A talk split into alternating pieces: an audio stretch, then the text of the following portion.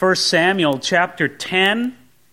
Uh, we're going to begin at verse 1 and continue on through the end of the chapter this morning. If you didn't bring a Bible, raise up your hand and one of our ushers will bring one to you because you are going to want to follow along with the text verse by verse. 1 Samuel chapter 10. Now, as we've been making our way through 1 Samuel, we've seen that we've come to this very critical point in the history of Israel where it's time for them to have their first king. And the first king is going to be a man named Saul. The last time we were together in this book, we saw how the Lord made it clear to the prophet Samuel that Saul was to be the one. And Samuel and Saul spent some time talking about Saul's destiny as king. But he has not yet, as of yet, been revealed to the nation as a whole. That's going to happen here in 1 Samuel chapter 10. But before he's revealed, God has to do something important here in verse 1. We read Then Samuel took a flask of oil and poured it on his head and kissed him and said, Is it not because the Lord has anointed you commander over his inheritance? This was a literal anointing of Saul. Now, I don't know if you've probably heard that word in a religious context sometimes before the anointing. Oftentimes it's said by a very sweaty evangelist who has a tremble in his voice, the anointing, something along those lines. And oftentimes it's a very spiritual kind of word. It's used in a very almost mystical context. But what I want you to understand is this word anointing, first and foremost, isn't a spiritual word at all. It's simply a word, if you look it up in the dictionary, it just means to rub or to sprinkle on, to apply an ointment or an oily liquid to. To anoint something means to rub something on it. Did you rub lotion on your hands this morning? You anointed your hands with lotion. Did you put shampoo in your hair this morning? You anointed your head with shampoo. Friends, just in the basic word, in and of itself, it's not a spiritual word at all. But the idea of anointing in the Bible is much bigger than just pouring something on something. You see, what happened to Saul's head and Saul's body when Samuel anointed him with oil was just a picture of what God was doing in him spiritually. Just as much as oil was being poured out upon Saul, the Holy Spirit was being poured out upon him. And why was the Holy Spirit being poured out upon Saul? so that he could have a wonderful spiritual experience? No, not in and of itself. The Holy Spirit was being put upon Saul because he needed to be specially empowered and equipped for the job of being king over Israel. And so we find in the Bible that whenever somebody had a particular job to do, a special calling, a special function to perform, God would give them an anointing. The priests were anointed for their service, the prophets were anointed for their service, and now we see a king, the first king of Israel, was going to be anointed for his service. And so God prescribed that there be a special anointing oil associated with the tabernacle, that the oil sometimes would be poured upon a person, sometimes it would be sprinkled upon a person. But yet, here, Samuel, the prophet, the, the priest, the, the judge of the Lord, is pouring out this oil upon the first king, Saul. You know, the Bible says that we as Christians have an anointing. We as Christians have an anointing. The Bible says in 1 John chapter 2 verse 20, speaking to every believer, you have an anointing from the Holy One. And in the New Testament sense, anointing has the idea of being filled with and blessed by the Holy Spirit. Friends, this is something that's the common property of all Christians. Oh, you can go to a Christian bookstore and get books on the anointing, tapes on the anointing, videos on the anointing, and most of the time they make it seem like some special higher ground that's just the property of a few unique Christians. Uh, it's almost presented in the sense of, I have the anointing and you don't. Don't you wish you had it? Maybe if I waved my jacket, the anointing would fall on you. Maybe if I did this or that, you would get some of the anointing. Friends, I want you to understand that the anointing that the Bible talks about, this filling, this empowering of the Holy Spirit, it's something that's available to every Christian. You just need to come to God and ask for it. And do you know why it's available to you? Do you know why you need to be filled with and empowered by the Holy Spirit? Because God wants you to live a Christian life that's more than what you can live on your own power.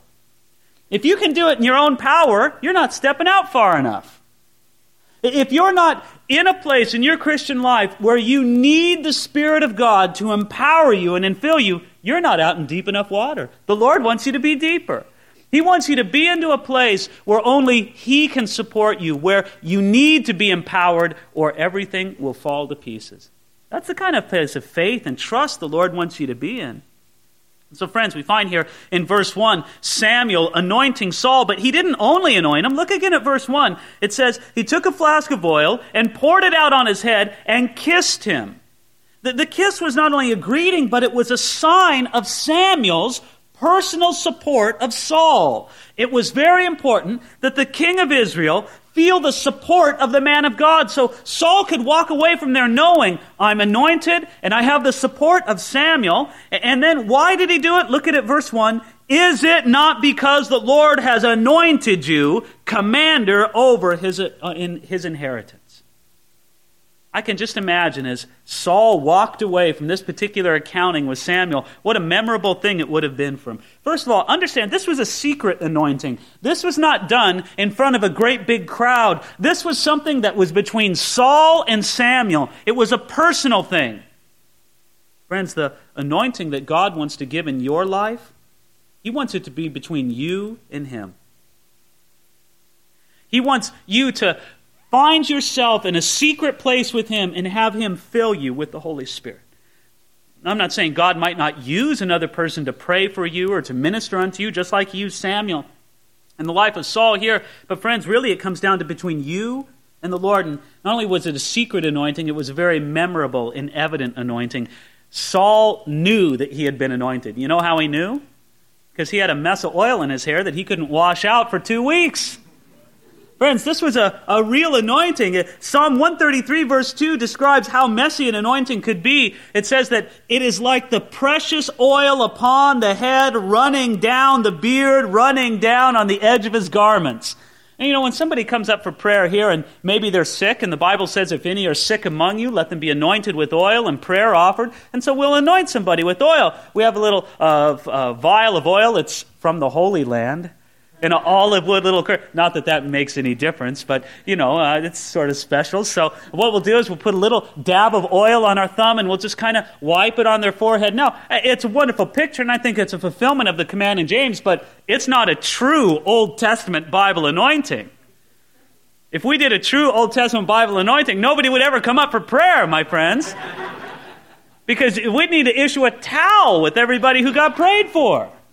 I mean, they'd have oil poured out, dripping down over their head.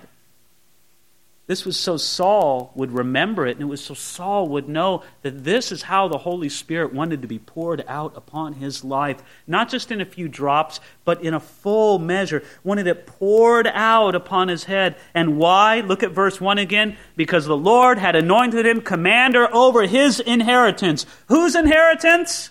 The Lord's inheritance. That was something that Saul had to remember every day that he was a king. Saul, these people don't belong to you, they belong to God. They're given to you as a trust. They're given to you as something for you to take care of, but they don't belong to you. How we need to remember that, don't we?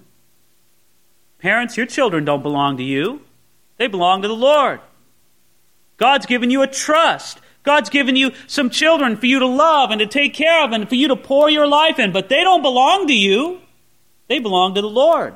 Raise them as the Lord's children. Uh, pastors need to remember that. Their congregation doesn't belong to them, it's something God has given them to take care of. Saul needed to remember it. He, he was the king over the Lord's inheritance. Now, I can just imagine Saul walking away from this encounter with his head spinning. Just a few days before, it was like, look, I was just looking for some lost donkeys, and now I'm the king of Israel? What's going on here?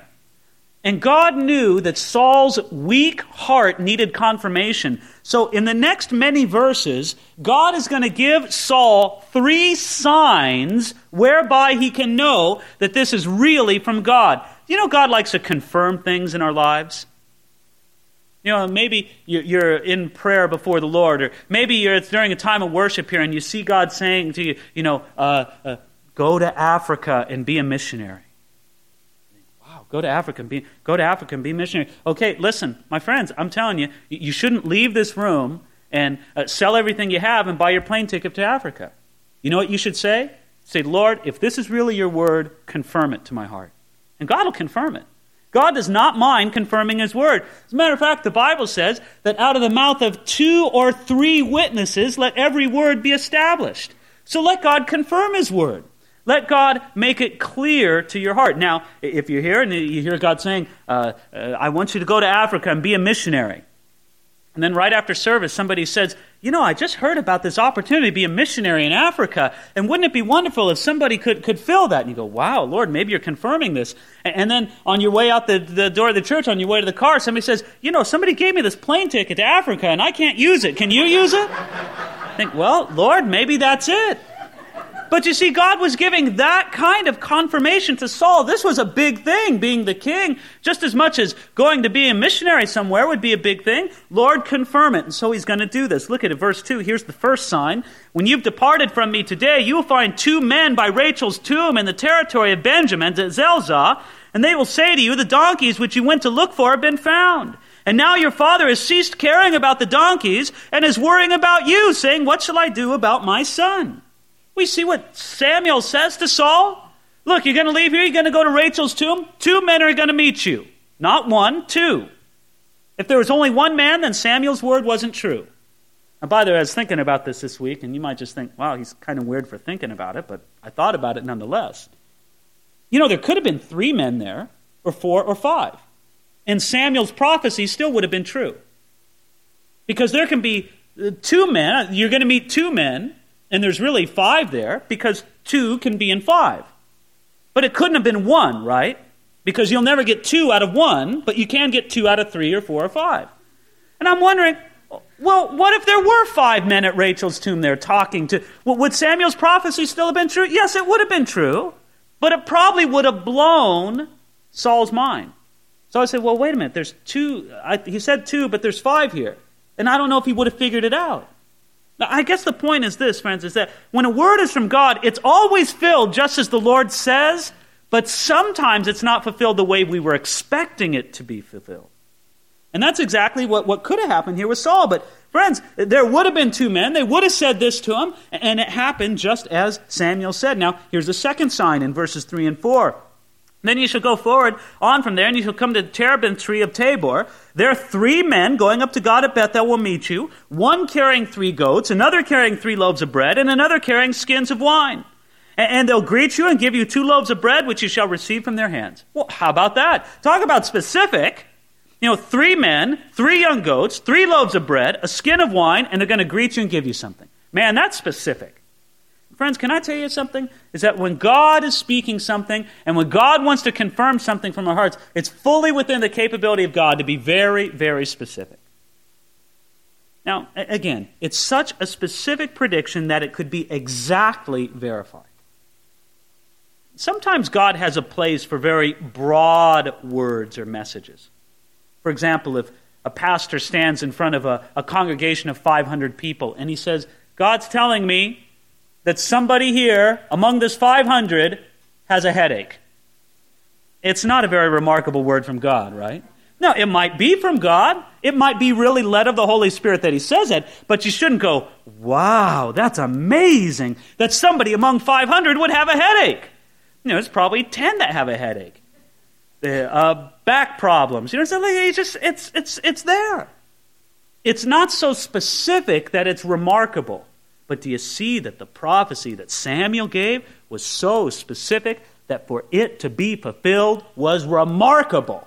And it should have blown Saul's mind, and I'm sure it did. Look at verse 5 here. Here's the third test, or the third sign to confirm it. It says, After that you shall come to the hill of God where the Philistine garrison is.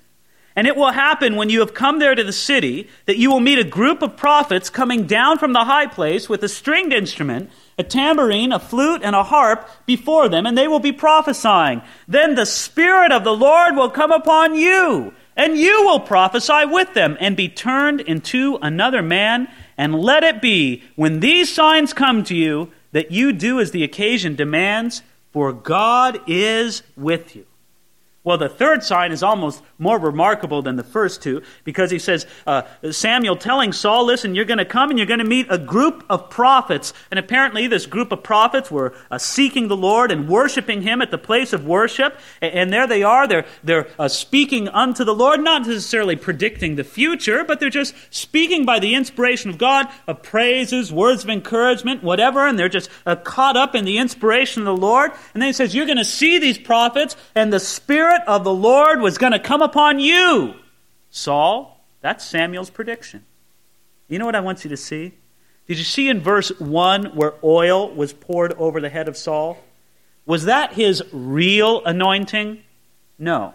The real anointing is predicted in verse 6 the Spirit of the Lord coming upon him. You know, you could pour a 55 gallon drum of oil on Saul's head, but if what was predicted in verse 6 never came to pass, what difference would it make? It's not the outward sign that does it, although outward signs can be wonderful gifts from God. It's the inward reality, and the inward reality would be the Spirit of the Lord coming upon Saul. And he said, when that happens, you're going to prophesy with them. You're going to be caught up in their inspiration, and you're going to be speaking forth divine words of encouragement, and you're going to be speaking forth uh, just praises and, and uh, spontaneous worship of God and, and I love this as it's put there in verse 6 and you will be turned into another man. Isn't that great? Saul was picked by God just as he was.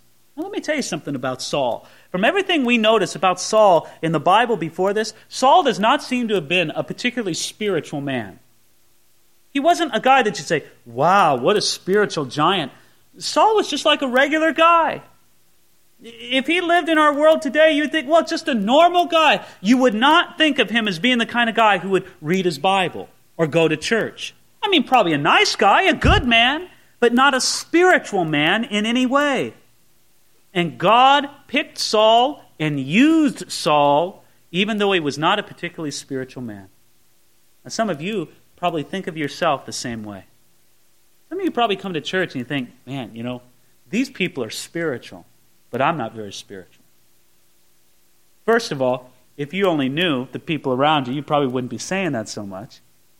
But secondly, when you think about somebody being spiritual, a lot of times you're thinking about an image. You're not thinking about reality. You know what? Do you think somebody's spiritual if they say, Praise the Lord, brother? You know, I was just reading in 1 John chapter 4, verse 15, that, et cetera, et cetera, et cetera. That's not the measure of somebody being spiritual.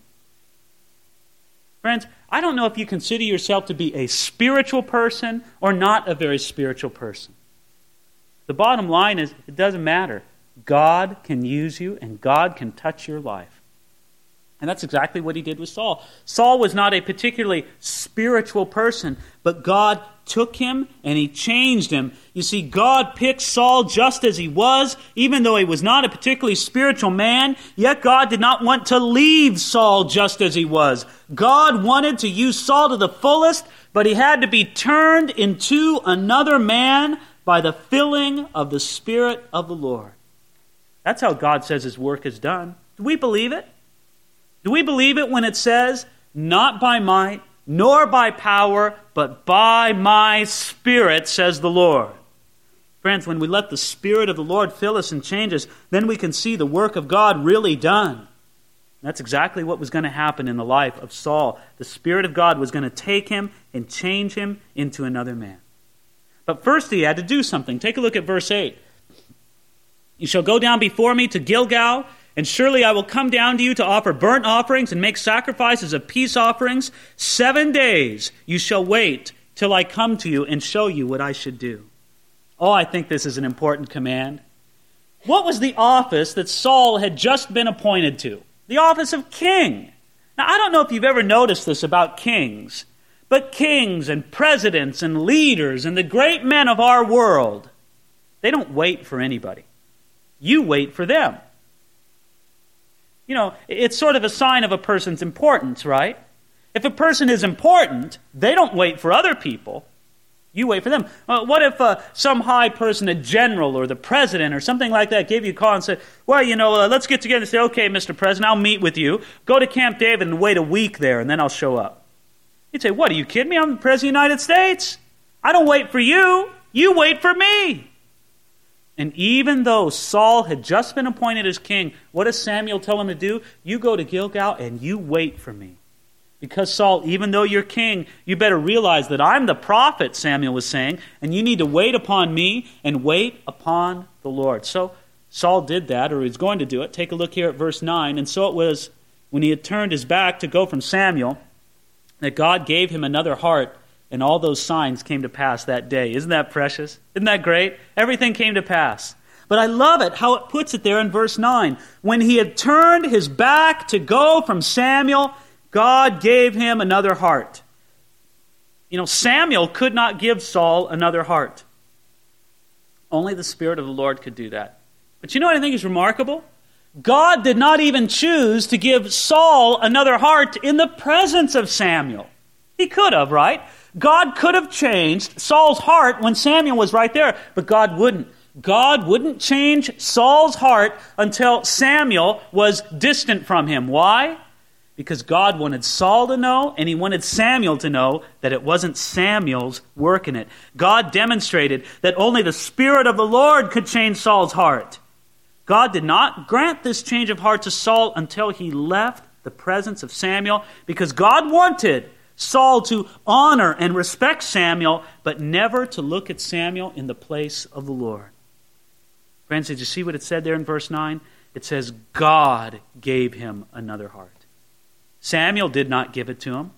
Saul did not even give himself a new heart. The new heart was a gift from God.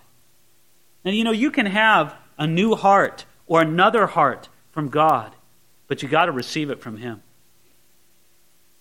I can't give you a new heart. I'm glad you're here. I'm glad you're listening. I'm glad you got your Bible open. I'm glad we're all here together sharing the Word. I cannot give you a new heart. Some other religious leader can't give you a new heart. And you know what? You can't give somebody else a new heart. You have been trying to give your kids a new heart. You can't do it. You've been trying to give your spouse a new heart. You can't do it. Friends, you know the only people who can give you, the only one who can give us a new heart? It's God Himself in heaven. We can't receive a new heart from anyone else from God, and we can never make a new heart in anyone else we sure put ourselves through a lot trying to get a new heart from somebody else or trying to give somebody else a new heart. No, only God can do it. Well, notice what continues to happen here at verse 10. When they came there to the hill, there was a group of prophets to meet him. The Spirit of God came upon him, and he prophesied among them. And it happened when all who knew him formerly saw that he indeed prophesied among the prophets, that the people said to one another, What is this that has come upon the son of Kish? Is Saul also among the prophets? But then a man from there answered and said, But who is their father? Therefore it became a proverb, Is Saul also among the prophets? And when he had finished prophesying, he went to the high place. Uh, do you see this here? Is Saul also among the prophets? You know what? That came to be a proverb in Israel. I don't know if you've ever heard this saying. It's kind of an archaic saying. We don't use it much in our generation. But it used to be said of somebody who wasn't very religious, who suddenly became religious, they would say, What? He got religion?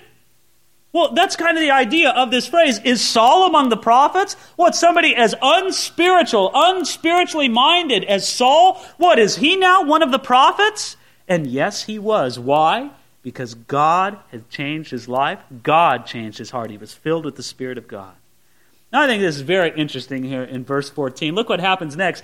Saul has just had these amazing spiritual experiences. His whole encounter with Samuel, his head's dripping with oil from the anointing still. And he has this amazing experience meeting up with the prophets and being filled with the Spirit of God and he himself prophesying. And then what does he do? Well, he goes home. Verse 14. Then Saul's uncle said to him and his servant, Where did you go? He said, Well, to look for the donkeys. When we saw that they were nowhere to be found, we went to Samuel. Saul's uncle said, Tell me, please, what Samuel said to you. So Saul said to his uncle, he told us plainly that the donkeys had been found. But about the matter of the kingdom, he'd not tell him what Samuel said. Oh, yeah, Lord, I guess uh, just this part about me being anointed as king, I forgot to tell them that. Well, it's just a little detail, don't you think? And we stand back and say, What's going on here? I mean, Saul's uncle comes to him and he says, Boy, what's wrong with your head? Where'd all that oil come from? What's going What did Samuel say to you? Oh, nothing, just about the donkeys. Later on, I bet when Saul's uncle found out that he had been anointed king, why didn't you tell me? Oh, I just must have forgot. The part about being declared the first king over all Israel just slipped my mind. What's going on here? You know, it's a little hard to judge. Perhaps Saul was being wise. Perhaps Saul knew well enough in himself that he shouldn't tell anybody that he had been declared the king over Israel until the Lord declared him to be king. You know, what's the point? Uh, well, Uncle, um, Samuel anointed me as king over Israel. Yeah, right, sure, Saul. You know, you need to go lay down, son. You're little foggy in the head here. I mean, what's the point of saying anything until the Lord declares it to be true? You know, I think this is a principle for our life. God may have given you a calling or a promise or, or, a sense that the Lord wants you to be something or do something. You may think, wow, this is amazing. You know, God wants me to be a, a pastor or an evangelist, or God wants to give me a ministry doing this, or God wants me to call this, He wants me a, a great businessman, or this or that, or God, all these things. Wow, it's just too big. You know? Maybe you should just keep your mouth shut about it. Maybe you just need to wait until the Lord demonstrates it, right? Let the Lord show it. If the word is really from God, then God will demonstrate it. And sometimes you just get yourself into trouble by talking about it until the Lord does it. But I think there may have been another thing at work, and not this matter at all. You see, Saul may have just been experiencing what many of us experience after a very powerful encounter from the Lord. As soon as we have something great in our life happen, the enemy of our souls is there to attack us and to make us fearful and cowardly to tell other people what God has done in our life. You ever experience that? God just really touches your life. I mean, wow. I mean, you, you, might come away from a meeting here at the church. I mean, God just, oh man, you were crying. You're just, oh Lord, this is amazing. Oh, thank you, God. And you go home and maybe somebody at your house who wasn't there, oh, what happened at church tonight? Ah, nothing. You don't want to say, oh, the Lord touched my life in such a powerful way. Now, maybe you think it'll sound foolish. Maybe you're embarrassed. Maybe Satan's just laying it on you.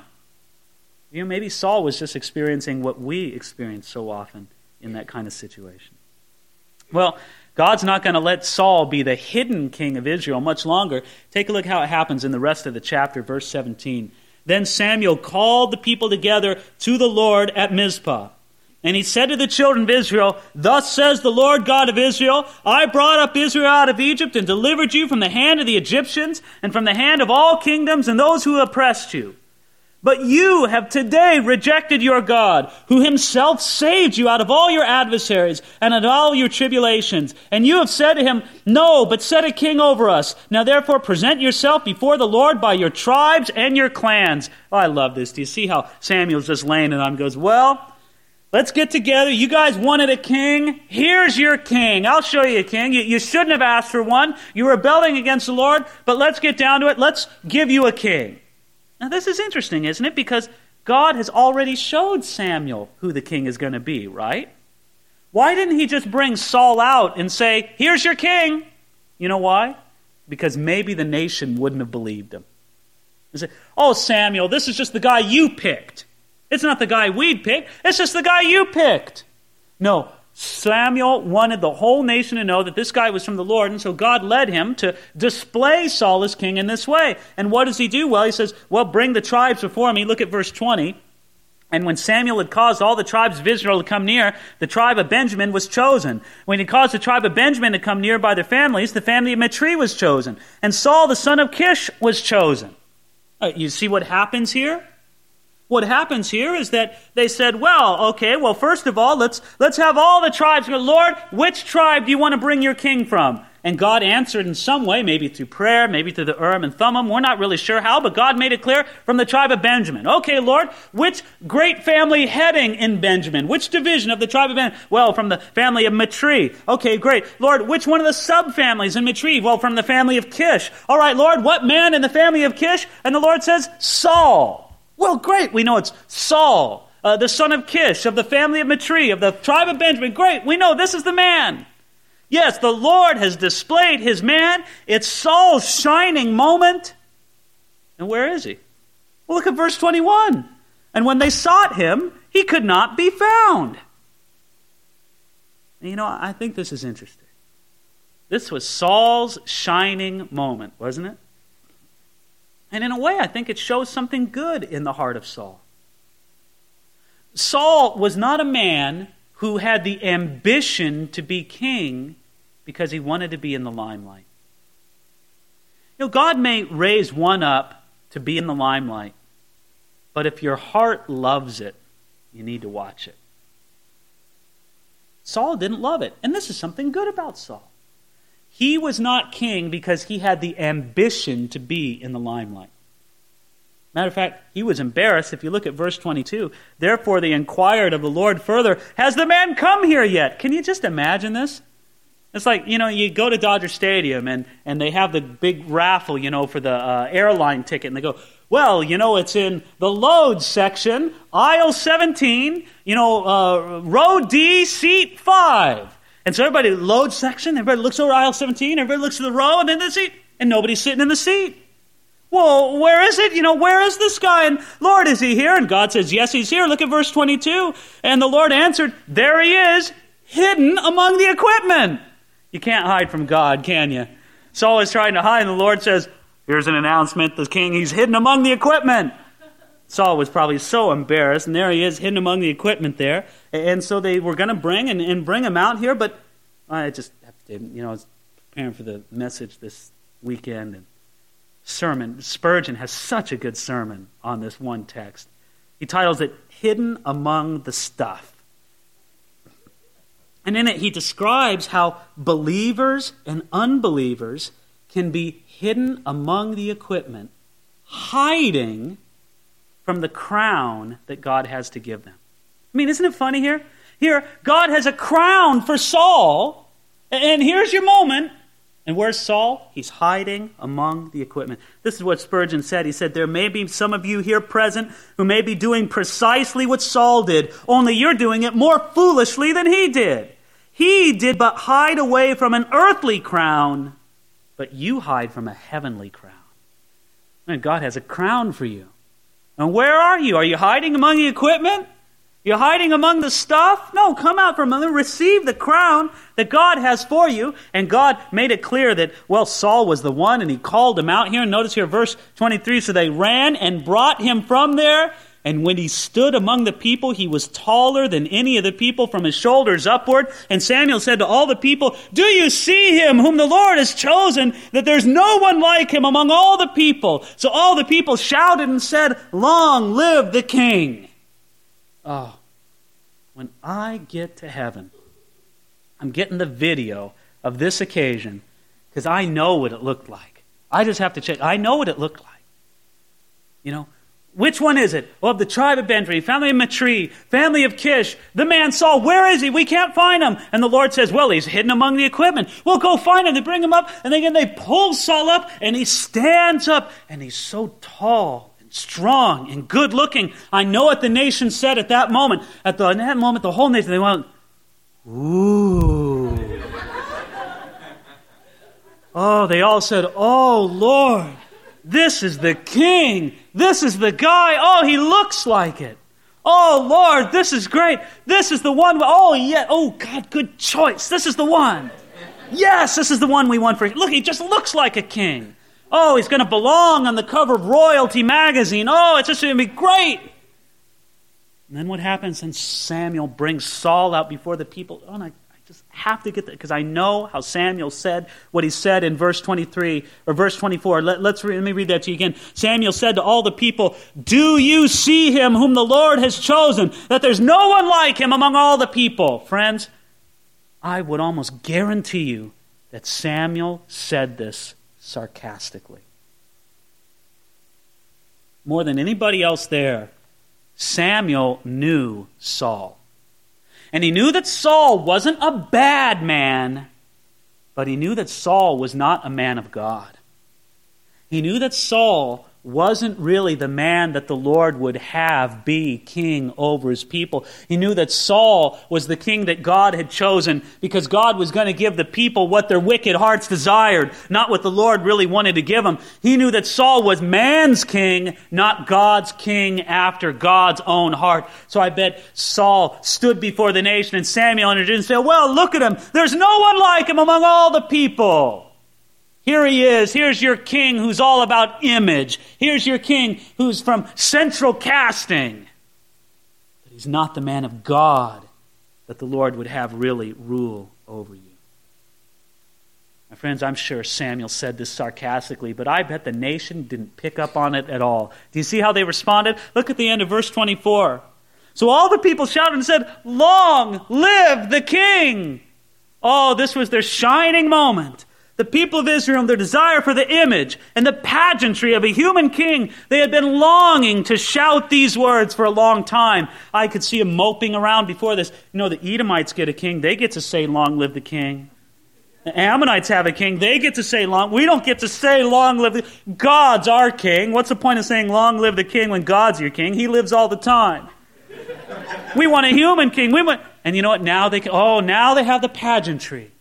Now they can have the heralds. Now they can have the red carpet. Now they can have the state dinners. Now they can have a king with all the pomp and the pageantry and the image. Saul didn't have the substance that God wanted. Friends, I don't know if I can press this point home powerfully enough for us. Because you realize that we live in a culture that is so enthralled with image that it doesn't care about substance at all. You know, there used to be a time when um, if a guy went on the TV and read the news, if he was the news anchor, that he was a reporter. He was a journalist. Didn't matter what he looked like. He was a journalist. He wrote his own copy. He called. He researched the stories. He was a journalist. He was a reporter. There he was. You know what they pick now for the news readers? They just pick people who look nice, who have a good image. Are they the ones out, oh, working the, in the store? No. Somebody else does that, hands them copy, they sit down, and it's all about image. Friends, if you multiply that by about a thousand times, that's how much our culture is in love with image and not substance. We are the people as a culture shouting out, Long live the king! Because we're so in love with celebrity and image and status that we've forgotten to ask the question where's the substance? What kind of man is this man? What kind of woman are they? That's the real question. Well, verse 25 begins to end the chapter. Then Samuel explained to the people the behavior of royalty and wrote it in a book and laid it up before the Lord. And Samuel sent all the people away, every man to his house. I, I think that's remarkable. There's Samuel. I bet his heart's breaking. He sees the people so excited to have their king. Their king who's just an image. Oh, he looks like a king, but he doesn't have the heart of a king for the people of God. And there the people are so excited. Long live the king! Long live the king! And Samuel's like, all right, you know what? Let's knock this stuff off. Let me explain something to you. Let me explain to you the behavior of royalty. Now, what did that mean?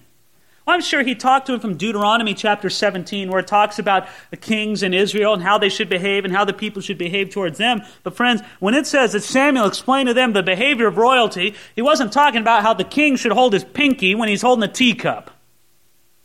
The behavior of royalty, do you know what the behavior of royalty is all about? It's selfish. Royalty sits around waiting to see what people are going to do for them. You think royalty opens their own doors, drives their own cars, makes their own meals? No, to be royalty means other people do things for you. And Samuel's saying, Let me tell you something. This is how royalty acts. And the people loved it. See, what Samuel was saying was the same thing Jesus said in Mark chapter 10, he said, You know that those who are considered rulers over the Gentiles lord it over them, and their great ones exercise authority over them. That's what it means to be a ruler among the Gentiles. That's what it means to be royalty. But Jesus added this word of instruction right after that. He said, Yet it shall not be so among you, but whoever desires to become great among you shall be your servant. And whoever of you desires first to be, desires to be first, shall be slave of all. For the Son of Man did not come to be served, but to serve, and to give his life a ransom for many. Friends, according to the way the kings of this world lives, Jesus Christ did not have the behavior of royalty, and he doesn't want you to have it either. Some people live pretty royal lives, though there's not a drop of royal blood in them. They live their lives wondering what other people are going to do for them. They live their lives with the behavior and the thinking of royalty exactly what Samuel was warning them about. Can I tell you, friends, there's no joy in that kind of life. You want joy? You want peace and love in your life? Then live the way that Jesus lived, not to be served, but to serve. Samuel warned him. Verse 26, 27 Saul also went home with Gibeah, and valiant men went with him whose hearts God had touched. Isn't that great? Valiant men, men whose hearts God had touched. Saul needed those people around him, didn't he? But not everybody agreed with him. But some rebels said, verse 27, How can this man save us? So they despised him and brought him no presents, but he held his peace. In other words, he, he had some people opposing him, but Saul was very wise. Saul didn't say, Well, I'm not going to win over the whole nation in a day. So he said, Well, we'll let them, I'll hold my peace. As we come to the end of this chapter, I want you to understand something here, friends. I want you to see that Saul started out with so much promise. There he was, chosen and anointed by God, tall and good looking, filled with the Holy Spirit. He had the support of a man like Samuel. He had been given gifts appropriate to royalty. He had the enthusiastic support and goodwill of most all the nation. He had valiant men surrounding him, men whose hearts God had touched to support him, and he had the wisdom to not regard every doubter or every critic as an enemy. But despite every one of these advantages, there's no guarantee that Saul will go the right way. So, what's he going to do? Is he going to continue in every one of these advantages that God has given him? Or is he going to choose to go his own way? That question is answered in the rest of the book of 1 Samuel. And we're going to take a look at it together, piece by piece, here on Sunday mornings. But, friends, I just want you to recognize something. God's given you a lot of advantages, hasn't He? God's filled your life with a lot of spiritual advantages, a ton of them. But none of those advantages, in and of themselves, guarantee that you are going to go the right way. You can still choose your own way, but don't. Take this exhortation from the Lord to keep you on the right path and say, No, I'm going to keep walking after the Lord. I'm not going to walk after the behavior of royalty. I'm going to receive that filling of the Holy Spirit. And I'm going to walk after the path that the Lord has. Father, we come before you now in the name of Jesus, just thankful for who you are. Thankful, Lord, for what you do in our lives. And Lord, we don't want to live after the behavior of royalty. No, instead, Lord, we want to live after the glory and the honor of Jesus Christ.